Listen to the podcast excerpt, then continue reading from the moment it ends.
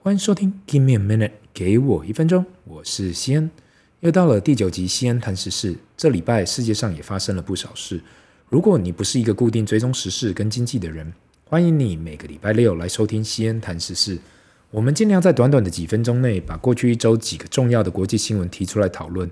有时候我们太关注周遭的事，而忘了这世界上还有很多的事情值得我们来了解。当然，如果你对任何新闻有所意见，麻烦留言，这样我才可回复你。一，美国 Apple，呃，苹果公司被 BOA 分析师降平等。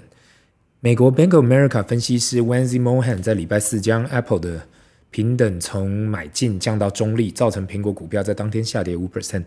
其他大型股如 Microsoft、Google 也继续下滑。其实我今天想要提出这个新闻，不是说我们要去看短期股价波动，或是短期的这些杂讯。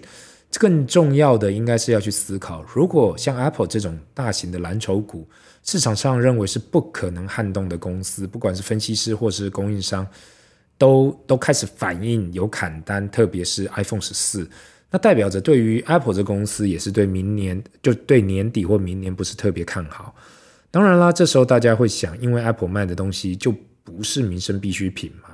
所以，当然，在这景气前景看起来不太好的时刻，更不会有人要去买 iPhone 或是 Mac。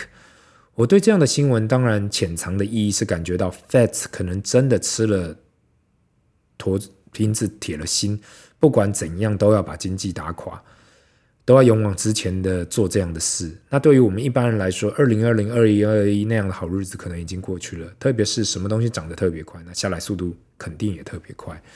这时候你会想，在不景气的时候也有人赚钱，在景气好的时、差的时、好的时候也有人赔钱。这句话说得真好。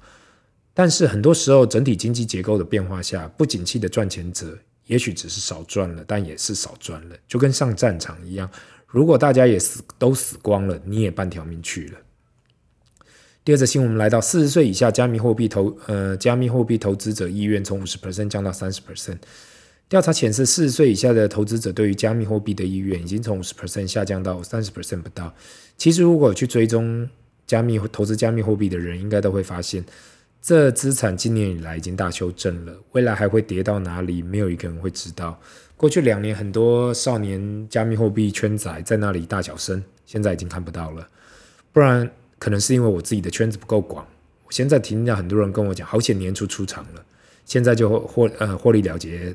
等来等等低点，因为我自己的经验分享，虽然我只有小额的配置，最后也是蛮快的出场，但是也是有受伤到。过去投资的时候，原本想说啊，就当资产配置的一环，小额，所以小额的去配置，当其他的投资类别去分配。但是当你看到那种杀红眼的状况，那真的是吓死人。今天这个新闻只是想要分享一下我对于加密货币现在整体看法是怎样。至于你要不要去抄底？那当然是要看你自己对风险管理的看法。第三则新闻，呃，疫情大解封，十月开始，全世界已经开始免 PCR 及接种疫苗即可出入境。从今年十月开始，全世界已经开始大解封，全世界绝大部分的国家已经开放自己的边境，包含台湾，在十月十三日也正式开始入境旅客不需要隔离。这将会大大的将全世界重新开放，呃，有极大的帮助。从数据面来看，Omicron 及其变种病毒已经慢慢的远离。当然啦，还是希望大家不要确诊或是二度、三度确诊。可是现在全世界都已经解封了，也不可能不朝这方面去进行。今天这则新闻，我感觉的重要性在于，呃，现在全世界一开放，就不可能走回头路了。至于未来会怎样去看新冠病毒这两年多，只有未来的历史学家去去写了，去撰写。对我而言，真的感觉很奇妙。两年多就像做了一场梦一样，好像活到大叔这个年纪，没想过有一天会这样。过去可能是看电影才会发生的情节，想不到在现实生活发生了。如果你真的要问人类有学到什么吗？我认为没有，不然历史不会一直重演。好处就是未来大家不用再讨继续讨论有关新冠病情的新闻了。今天的分享就到这里，现在我们进入 Q&A 的时间。呃，第一题是，呃，西恩大哥你好，会听到你的节目是因为刚好点到你的广告，想要问你有关感情方面的问题，不知恰当与否。如果我跟我男朋友已经交往六年以上，可是对方没有结婚的打算，请问你觉得应该要怎样处理？我应该要继续等呢，还是要分手？呃，谢谢这一位听众，你应该是一个比我还要小的女生吧？会来问感情问题，虽然说好像有点问错地方了，但是没关系，给我一分钟，我们什么都可以聊。对你这个问题，坦白说，不管我怎样讲，都可能会是错的。正确来讲，应该是要问你自己想要结婚吗？如果你有这个意愿，那就应该要跟你男朋友直球对决。以我自己是男人的角度来看，交往大概就知道想不想要结婚了。我在外面听到很多人跟我讲说，想要这样这样怎样怎样才想结。哎呦，大家不要唬烂的啦！今天你有所迟疑，就是因为你不确定这个决定。如果你是确定的人，那就是不管什么后果，你结下去都有意愿承担。所以你要问我的意见，那就是先确认你要不要跟这个人结婚。如果愿意，那就跟对方提出；如果对方呢还在那里支支吾吾，我的建议是自己最好想办法脱离。希望以上有帮助到你。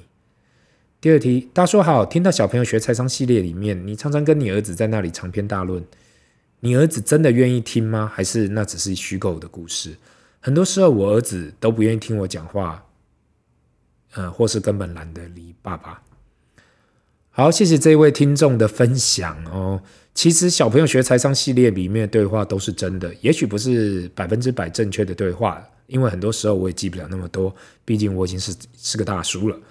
但是几乎都是我跟我儿子的正常对话，可能是因为他感觉我很会讲，或是他比较喜欢听故事，所以几乎每次我在那里讲，他都很认真的听跟回答。我从来没有问过他到底喜不喜欢听，那我下次应该来去问他。至于你说你儿子都不愿意听你讲话，或是懒得理你，我只能说陪伴跟关心才是最重要的。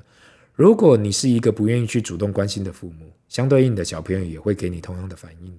你自己想一想，如果一个人愿意主动关心你，跟很有耐心的听你讲话，你会不会也会主动的去回应？我知道大家都很累，因为大家都要上班下班，但是大家的也都不想要去管这些事。问题就是很多小朋友的小事，才是未来能够给你最美好的回忆。希望以上的呃回应有帮助到你。今天的分享就到这里。如果有什么想要让我知道的，还是你对本节目有什么看法，麻烦留言，不要忘了按赞及订阅。Give me a minute，给我一分钟，拜。